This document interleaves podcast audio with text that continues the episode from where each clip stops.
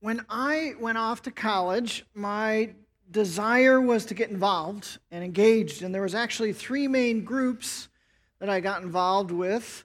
Uh, one was ROTC, and I kind of had to be involved with them because they were paying for my college, my tuition, first two years. The second group was a Christian organization called InterVarsity, um, and a third group was a social fraternity, Sigma Chi. It was a confusing day, right? There was emphasis and mission and direction happening in all different directions. And all of the groups had a little bit of things that were, I felt like were kind of weird or off or awkward. And, and one of those things, I'm just going to talk about the InterVarsity, the Christian, the parachurch organization, or a group of students. And if I'm honest, as I went there and met many of the students, there was a, a social awkwardness to many of the students that were involved in this. You know, when you meet someone that kind of doesn't have the, all those social cues, especially in college when we're all trying to figure out who we are and we don't understand those. There's a social awkwardness, but then there's also a Christian social awkwardness. Do you know what I'm talking about with that? Yeah, it's like it's a little extra in the social awkwardness. So I admit to you that I didn't quite have the maturity to overcome that Christian social awkwardness. I, I, felt awkward around these folks and I didn't want to be with them, right? So I distanced myself from them to a certain degree. Now, I still hung out, but I kind of avoided those particular people and all those kind of things. It was my sophomore year that when I was talking with a staff worker who was there and serving, he said a, a comment that brought deep conviction. He said, You know, I always really like it when there's, well, he would call them extra grace required people, EGRs. extra grace required people. If you don't know what I'm talking about, you might be one, actually. Yeah. You're not just elbow him under. Don't let people see you. So the EGRs, he said this. He said, I love when there's a lot of EGRs in our community of faith because that really shows the love and acceptance that God has for all people.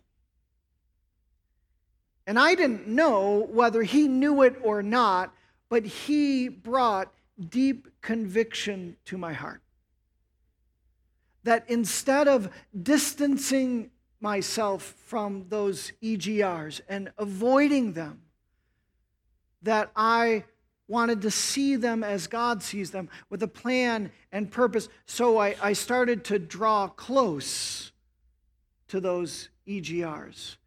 Many of you have asked, why in the world would I hire David Manzione as our youth director? Now you know, really.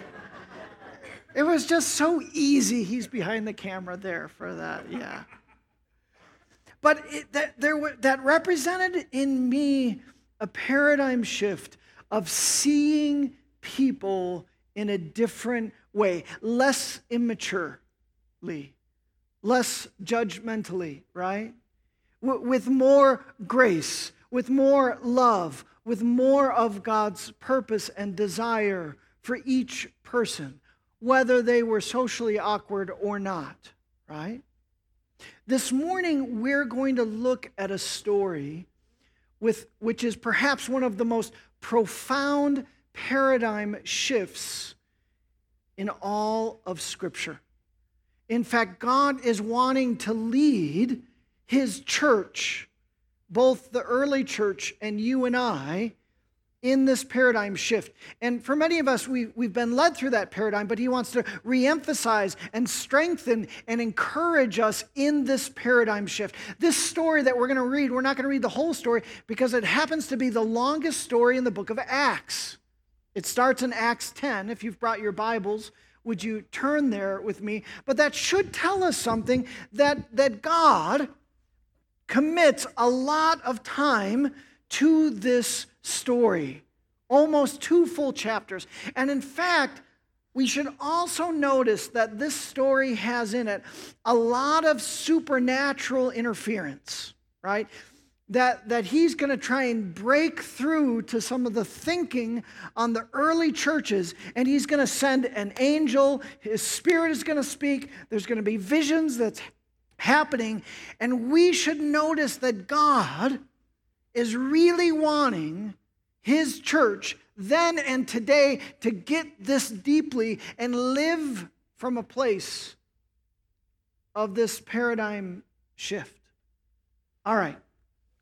Acts chapter 10, we're going to read some of the story, but we're going to read the first parts uh, of chapter 10. It goes this way At Caesarea, there was a man named Cornelius, a centurion, in what was known as the Italian regiment. So he's serving the Roman military.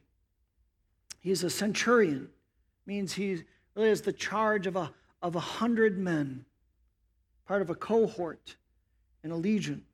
Verse 2 He and all his family were devout and God fearing. He gave generously to those in need and prayed to God regularly. One day at about three in the afternoon, he had a vision.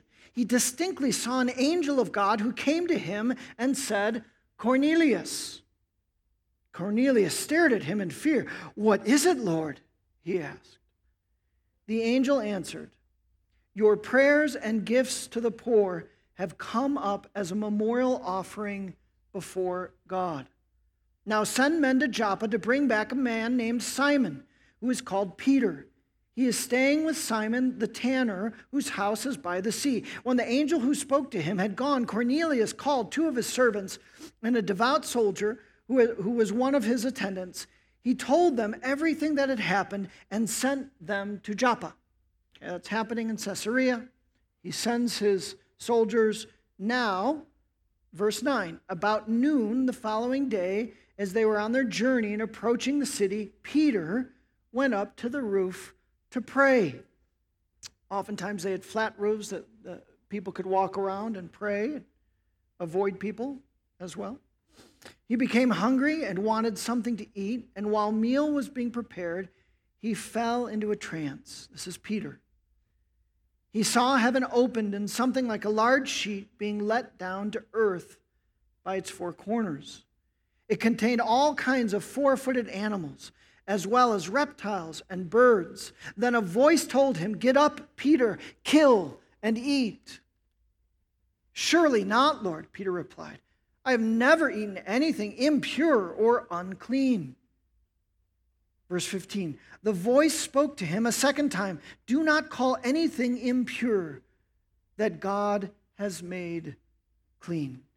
This happened three times, and immediately the sheet was taken back to heaven. While Peter was wondering about the meaning of this vision, the men sent Cornelius uh, the men sent by Cornelius found out where Simon's house was and stopped at the gate. They called out, asking if Simon, who was known as Peter, was staying there. While Peter was still thinking about the vision, the Spirit, the Holy Spirit, said to him, Simon, three men are looking for you. So get up and go downstairs.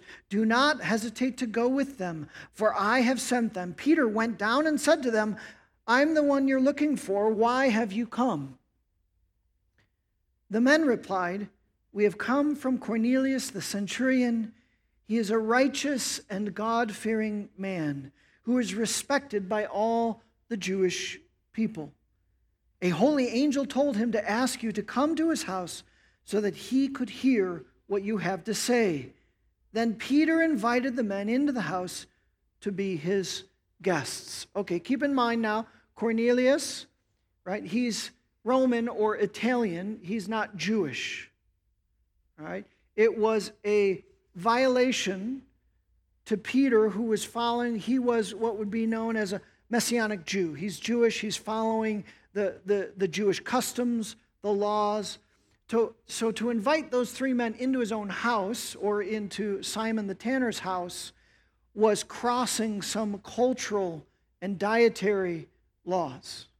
For Peter to go with them and enter into their house in Caesarea because it was a Gentile home would violate some of those traditions. But that's exactly what Peter does. Because the Holy Spirit said to him, Don't hesitate and go. Peter has this vision of eating non kosher food and is what is going on. It's repeated three times, it's emphasizing. Then the Spirit goes, Go with these men. He goes with these men, right? And he goes to Caesarea and he begins to preach and speak to um, Cornelius and his household and his friends. They've gathered together. Look at verse 20, uh, 34. Then Peter began to speak. I now realize how true it is that God does not show favoritism, but accepts from every nation the one who fears him and does what is right. You know the message God sent to the people of Israel, announcing the good news of peace through Jesus Christ, who is the Lord of all. You know what had happened throughout the province of Judea, beginning in Galilee after the baptism that John preached, how God anointed Jesus of Nazareth with the Holy Spirit and power, and how he went around doing good and healing all who were under the power of the devil because God was with him. I love that summation of the gospel. Jesus is the Lord of all, anointed by the Holy Spirit to do good and heal all. Now, jump down to verse 44. While Peter was still speaking these words, the Holy Spirit came on all who heard the message. The circumcised believers who had come with Peter were astonished that the gift of the Spirit had been poured out even on the Gentiles, for they heard them speaking in tongues and praising God.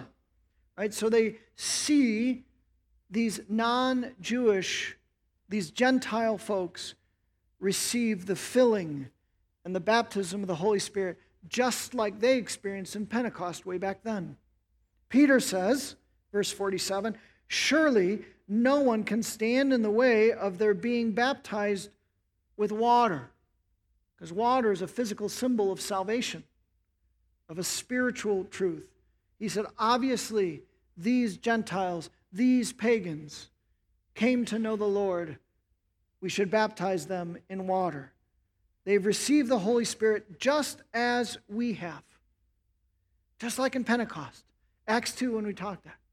That they They've got enough right to this inheritance that we do.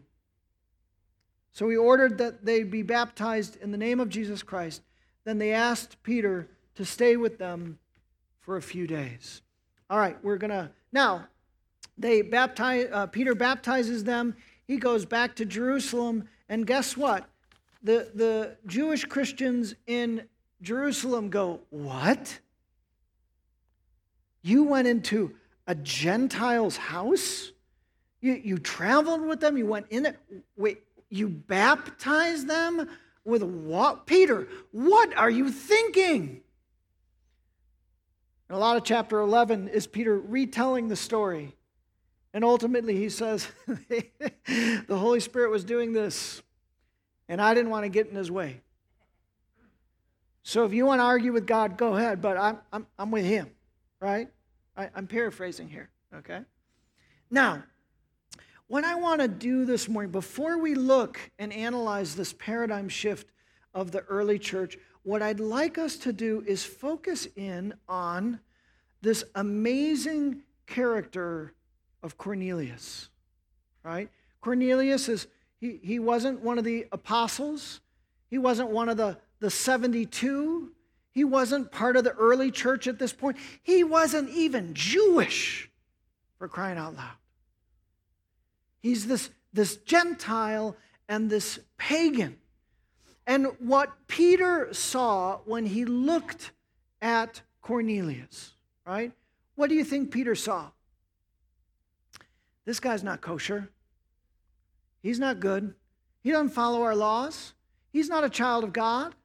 He's not from us. He doesn't know the promises of Abraham, Isaac, and Jacob. He is not one of us. And I'm going to be violating some of my dietary laws.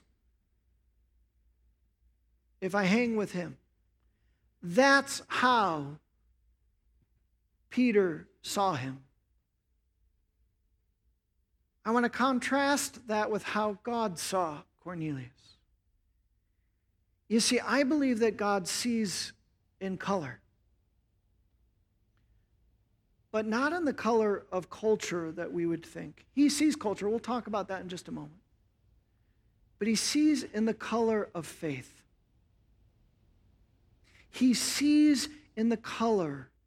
It's a, it's a multicolor version, and he's looking for people in this color spectrum of faith. And he's inviting Peter to see in the same way that he does. Now, does God see in color of culture? Of course he did. He, he created all the cultures. I, I think it's a little bit like nature, right? Where there's all these different colors of flowers. I mean, even weeds Kendra and I, when we were like, man, look at how beautiful that weed is, right? There, there's color. And I believe God celebrates the color of culture and the color of skin. And we should join him in that celebration. And yet, what God really sees, what God is looking for, is the color of faith. And he finds this beautiful spectrum of the color of faith in the person of Cornelius. And I want us, before we get to this paradigm shift, I want us to see, because it's going to help us understand this paradigm shift that much more. The first part, in the color scheme of the color of faith, is this I would say part of the scheme is the color of prayer. That we see Cornelius Again, not an apostle, not a part of the early church, not even Jewish, and yet this military man of Cornelius, he's praying on a regular basis.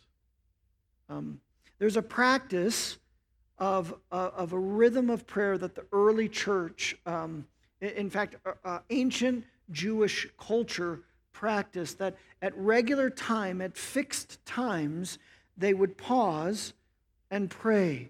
Look at Psalm 119, 164. It says, Seven times a day I praise you for your righteous laws. We actually don't know in ancient Israel the, the times that they designated to practice, but we do know by the time of Jesus, by the time of the New Testament, we do know that the, the Jewish people, Orthodox Jewish people, would pray at 6 a.m. in the morning, at 9, at 12, at 3, and at 6.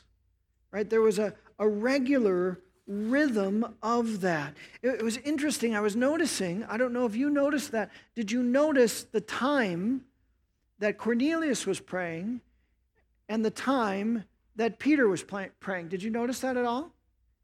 What time was that? Um, Cornelius was praying at at three, and Peter was praying at noon. Did I say that right, or did I make, mix those two? Yes. So again, interesting. Both of them were following this fixed hour of prayer 6, 9, 12, 3, and 6. Today, not many um, more evangelicals follow fixed hour prayer. Some do, but especially in the tra- traditions of Orthodox Christianity or Roman Catholicism um, or even Anglican Christians, they follow these fixed hour of prayer. Some of them do. And we see this modeled, and I wondered is that, is that significant? For some reason, the inspired author of Acts, Dr. Luke, he just notes that they were praying at this time, that they were participating in this fixed hour of prayer. I was thinking, how many of us would really like more of God's voice in our life? Yes? Huh? How many of us have we have petitions that we're asking for God to answer. Some of you, yes. Raise your hand at home. Oh, okay, I see that hand. No, just kidding. All right. How many of you, boy, if God were going to lead his church in a paradigm shift, that you would be honored if you were the one that he sent an angel to and vision and the Holy Spirit spoke to and did that. How many would that be cool or would that be intimidating? Yeah? It's interesting that God chooses this military man. And in fact, he speaks to both Peter, an apostle, and this ordinary military man in their times of prayer, in their rhythm of prayer, in their abiding in prayer, in their connection with God in prayer. Can you imagine God looking down? Okay, it's time for this big paradigm shift. Who am I going to use? look at look at him. I, he, he's pre- eh, we know he's solid six, nine, noon, three, six. Actually, Gabriel, we don't know his name. Gabriel, go speak to him on this and tell them. I would love to be that person where when God is going to speak revelation, when God is going to do a paradigm shift, when God is going to answer prayer, when God is going to get more intimate, if He would know, boy, on that regular basis, he or she is praying, and I'm going to reach out and speak. And I, and I also love Cornelius because he's not a monk, he's not a priest, he doesn't get paid to be religious or spiritual, right? He, he's got a, a, a full time job, he's, he's got responsibilities, he's got things to do.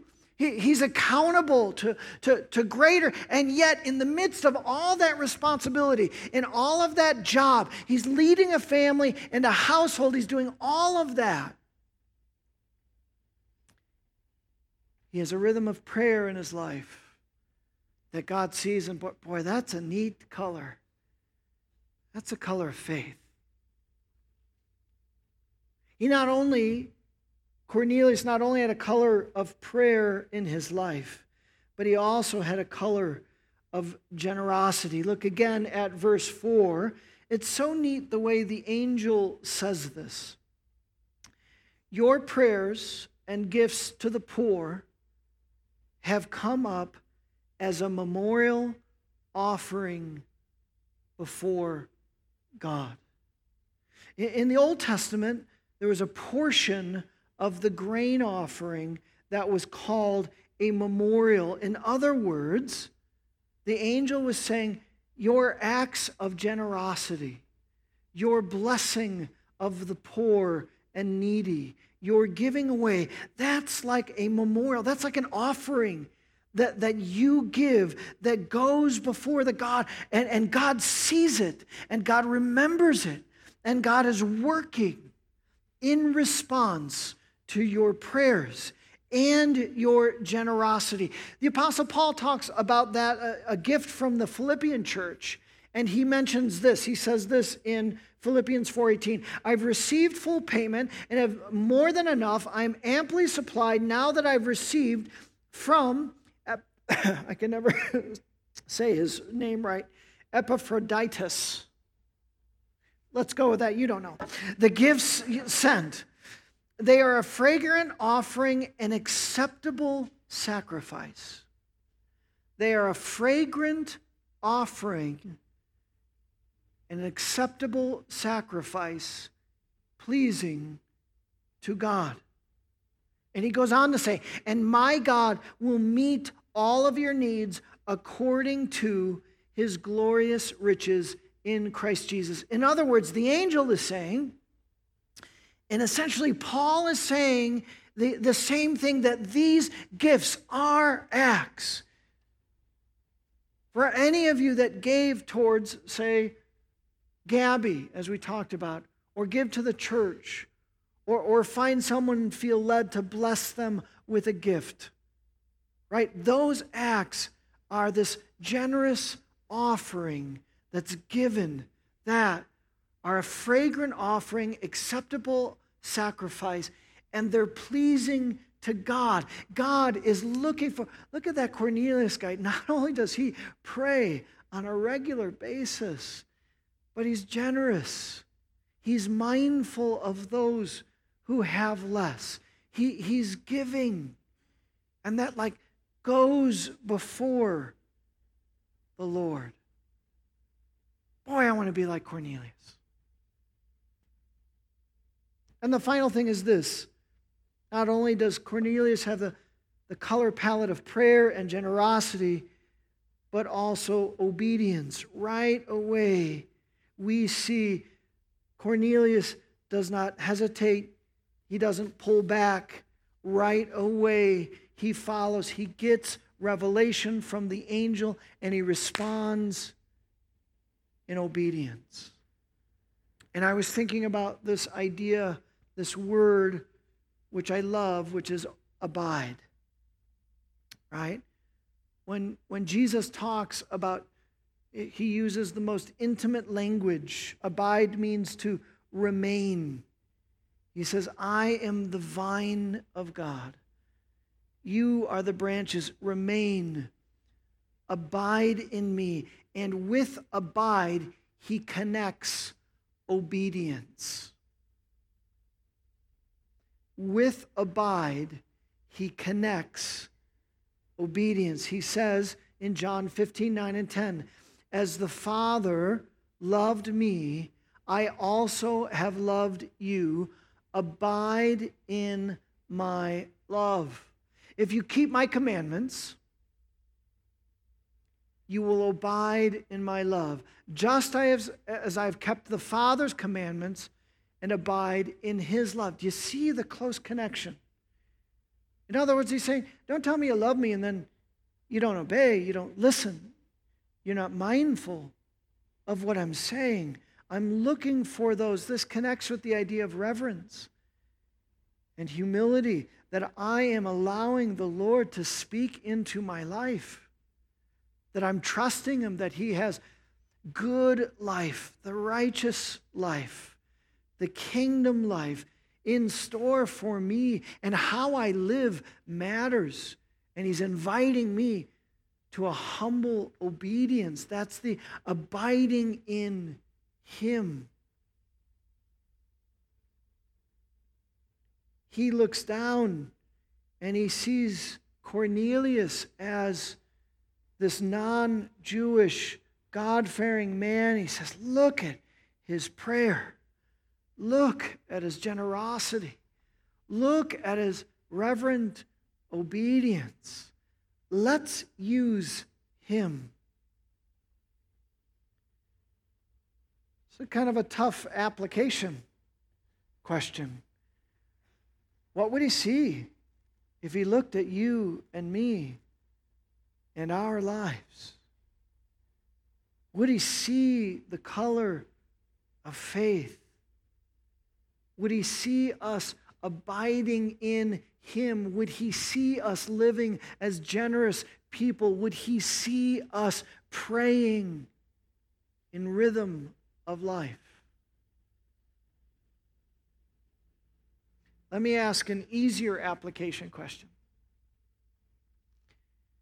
Of those three things that Cornelius models for us, what's the one that he's inviting you to grow into today? What would be, ooh, I need a little more of that color in my color palette of faith.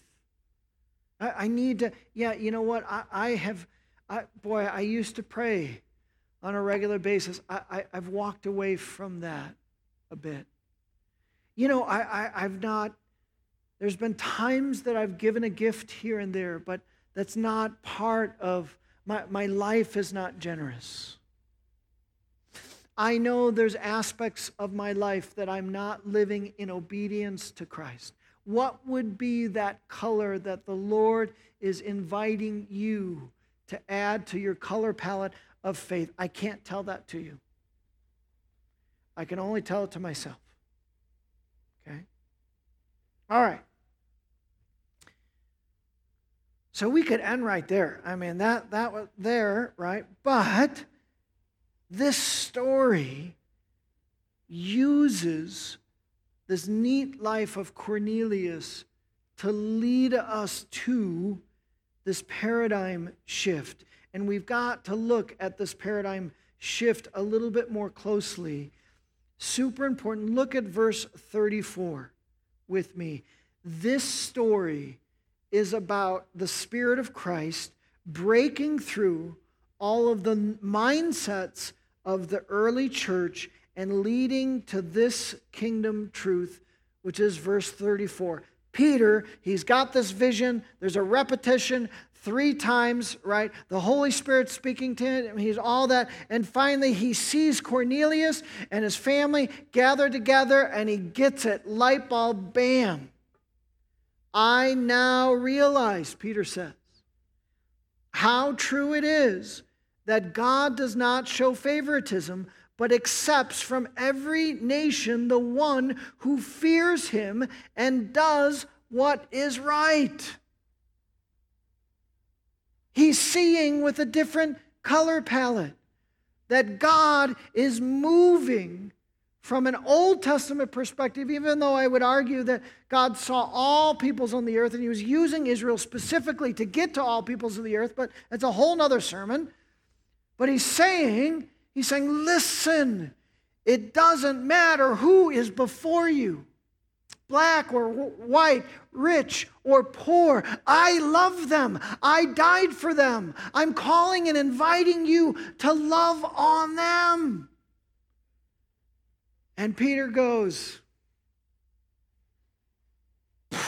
mind blown. It's a different way of seeing people, of interacting with people. Again, that kingdom truth is a way. Does God see skin color? Of course He does. He created that, He celebrates that. But God is looking for faith. Look again at verse 24. He's saying, Every nation, He shows no favoritism. The, the, the ground is level at the cross. Every nation, the one who fears Him and does what is right, that's what He's looking. He's looking for the Corneliuses. It doesn't matter. If, he, if Cornelius is, is Italian or Roman or Jewish or Ethiopian, right, or Indian, it doesn't matter. He's looking for those folks that are living their faith. And so should you and I. That's the lens. That's the paradigm shift. He's, he's inviting us to. Paul would go on he was the apostle to the Gentiles, and he would talk about a mystery revealed to him. And he would articulate this mystery in a variety of ways. But perhaps my favorite way of him articulating the mystery that was revealed to him was this Galatians 3 28. In Christ, there's neither Jew nor Gentile, neither slave nor free, nor is there male or female, for you are all one in Christ Jesus. See it, recognize it, live it as a model to this broken world. I want to I want to brag on my parents for just a moment. My throat is really dry. I'm going to brag on my parents, and then I'm going to critique my parents a little bit. All right? And I believe that my parents are part of the great cloud of witness and that they often listen in on our services here. All right? So they might be listening in. I wonder if they'll agree with my critique in particular, but also my blessing of them. My parents they were born in the 60s and yet, or, or lived in the 60s, but they were not flower children. And even though they lived in the, in the 60s, um, they were not Jesus people. They were regular old Christian folks working jobs and raising a family. They were particularly, they, they attended church, they served in the church, sometimes taught Sunday school. But perhaps, and certainly they weren't perfect, but they were a little bit ahead of their times. Perhaps it was because they were social workers. They intentionally moved us into a multicultural neighborhood that we might experience all the cultures. They, they modeled and spoke from this truth that every person is made in the image of God and is worthy of respect and love and kindness. That we're called to love our neighbors regardless of their skin color or their culture. And so the effect that it had on me and my siblings is that I grew up with white friends and Hispanic friends and black friends and Jewish friends. It was good. I attended bar mitzvahs. Sometime I had a friend and I was asking her so much about her, her Mormon faith that she kind of misunderstood my interest and she ended up sending two elders to my house. That was a little much for my mom, but she welcomed them in. They were in our living room and, and it was an awkward conversation. But of course, I was just curious. I was interested about all faith, right? And it was okay. And we talked about that. One of my closest friends for a while named John he was black and he was a Jehovah Witness. He didn't like being a Jehovah Witness, but he was, right? We just, how, the, that's how it was. We, we just, I, I saw them through that lens. What, what my parents had did is they lived from that place of what Peter is experiencing in Acts 10 and 11.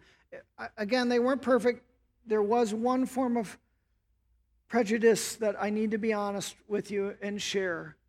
My, my, my father was morally and ethically opposed to all Green Bay Packers fans. Yes. So now, uh, prayer and fasting, I'm almost over that. Not quite yet, right? Okay. But see, what they were doing is that they had gone through the paradigm shift. I don't know if it was from their church. I don't know if it was in their personal relationship with God.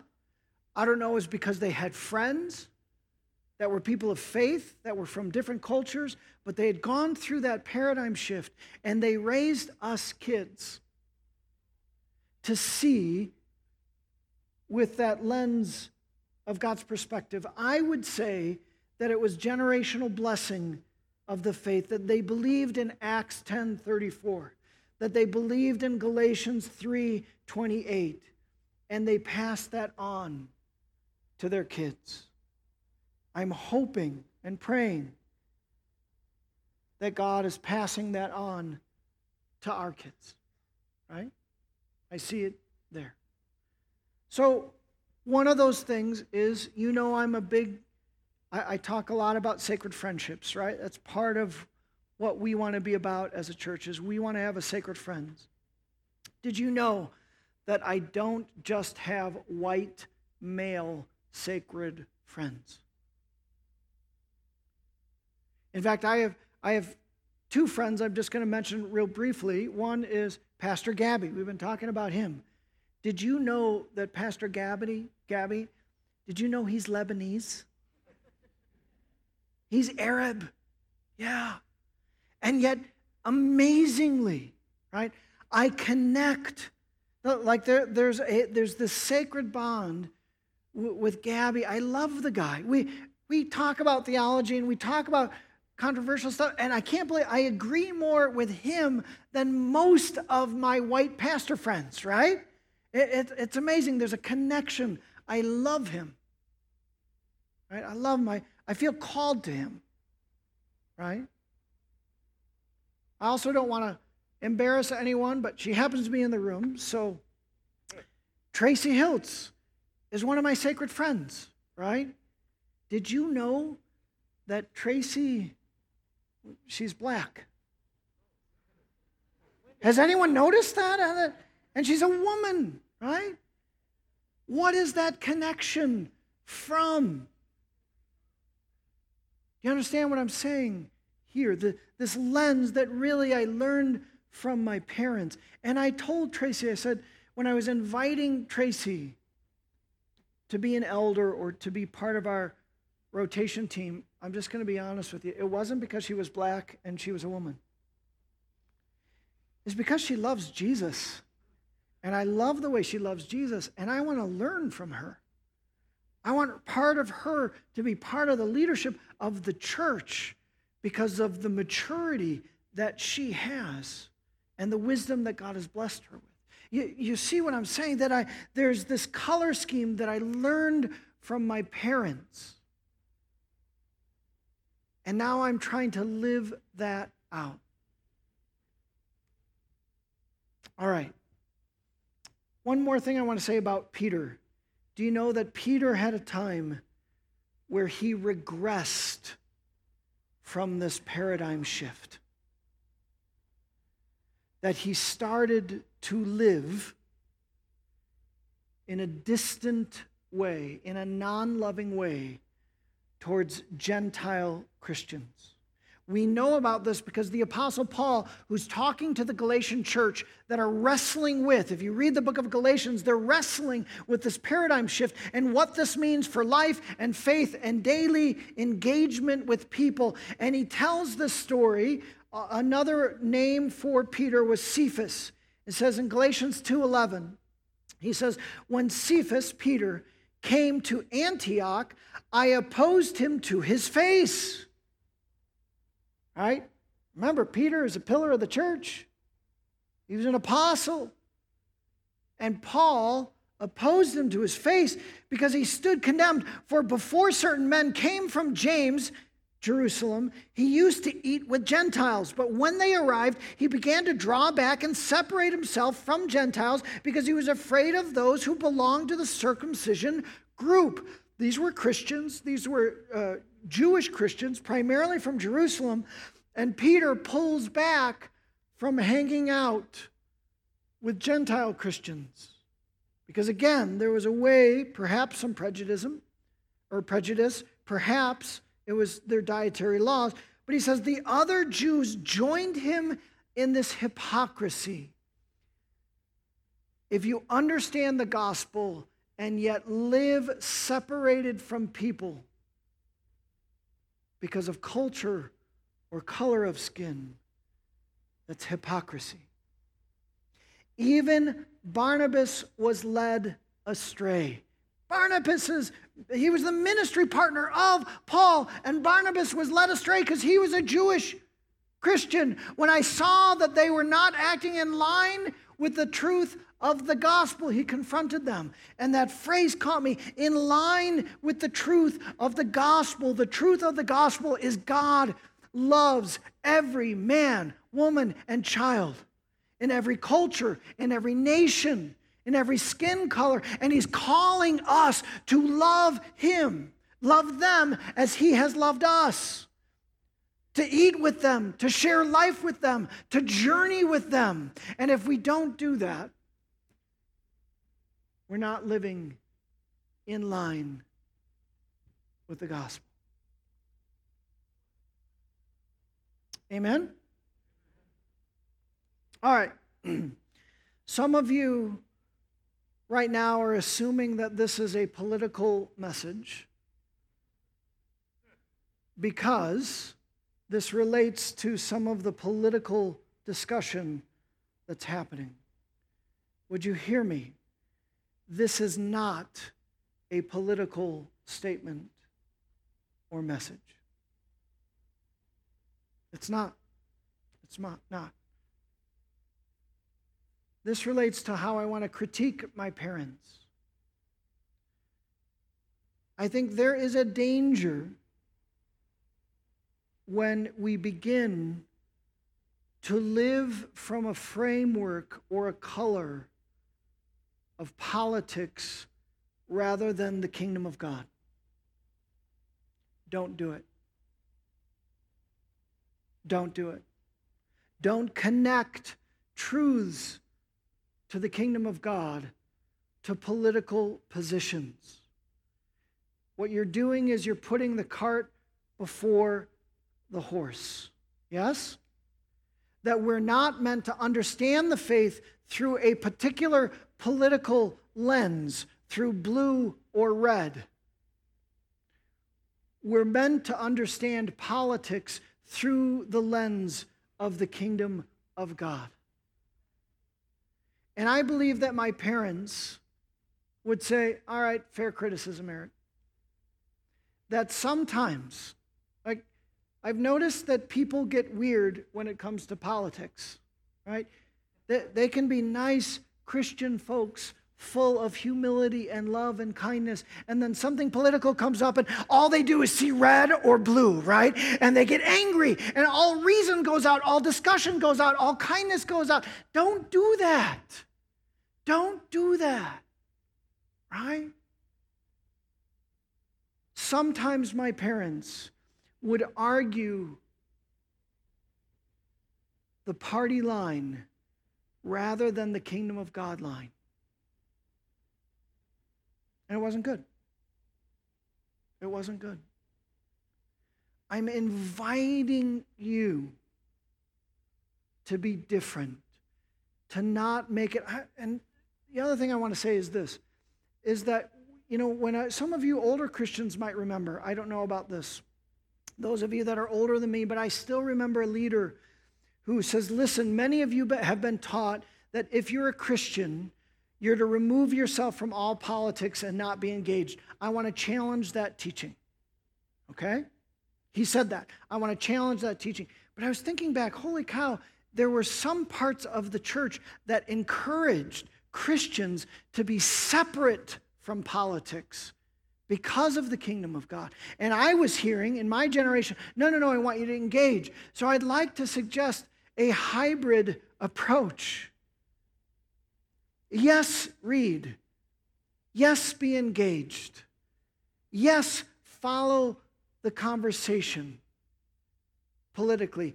And yet, at the same time, have a distance. Distance yourself from the political discussion. I, I know this is a nuanced. Are, are you hearing me? Right? Jesus said, one of the most important things that Jesus said was, give to Caesar what is Caesar, and to God what is God. How often did Jesus talk about the politics of his day? Some. How often did he talk about the kingdom of God? All the time. Did he understand the politics of his day through the lens of the kingdom of God or the vice versa? He understood the politics of his day through the kingdom of God, right?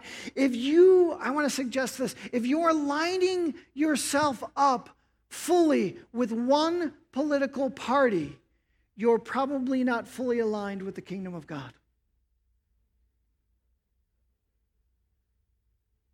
Do You hear that? Friends, we have a beautiful testimony that we can have in this nation that is in some ways on fire politically?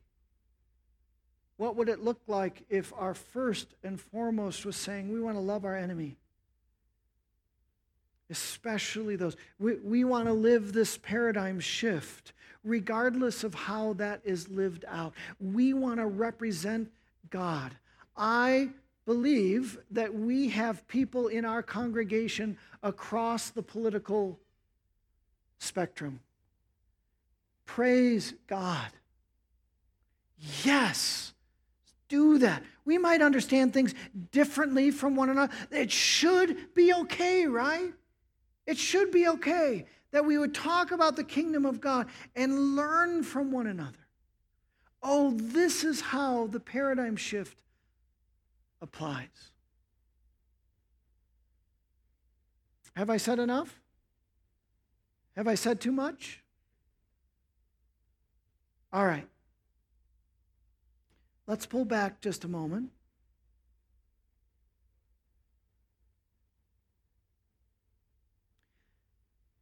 My desire is that you would live the color of faith that your life would reflect the life of those early leaders like Cornelius.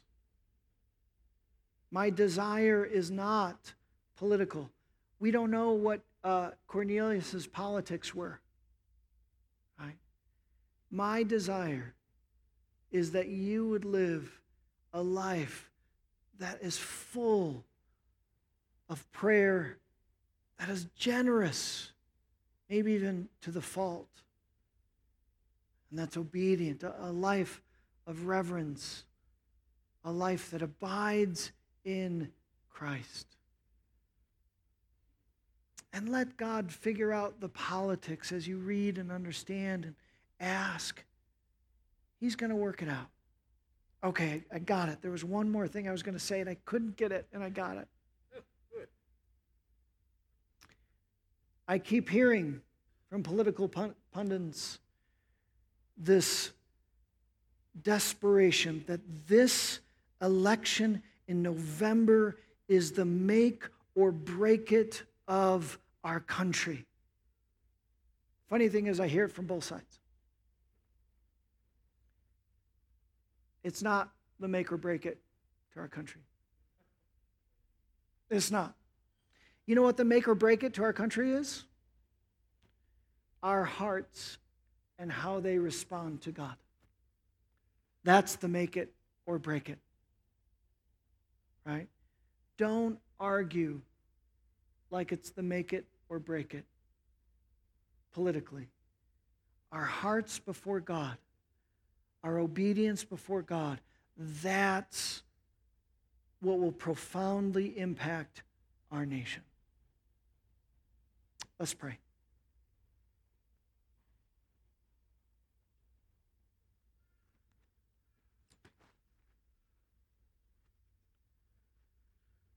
So, Lord, I did the best I could.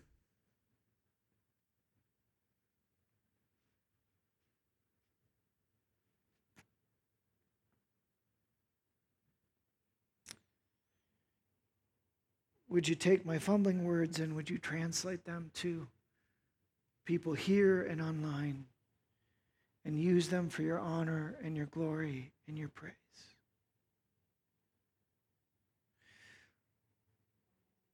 Lord, help us to be people like Cornelius. Lord, whatever you're calling us to grow in prayer, generosity, or obedience, or something else that wasn't named, would you? Would you convict our hearts?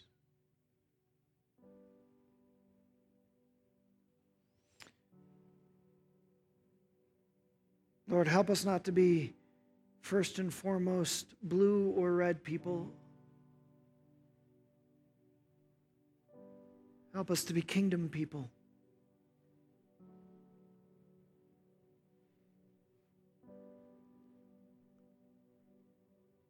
Lord, teach us to not only love one another as a glory to you, Lord, but would you help us to love especially our enemies, especially those we disagree with? Would you work a humility in us, a reverence in us, a love in us?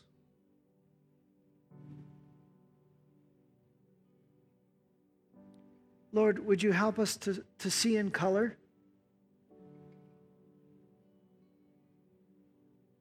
Would you help us to celebrate the color of culture, and skin? But would you help us to see in particular the colors of faith?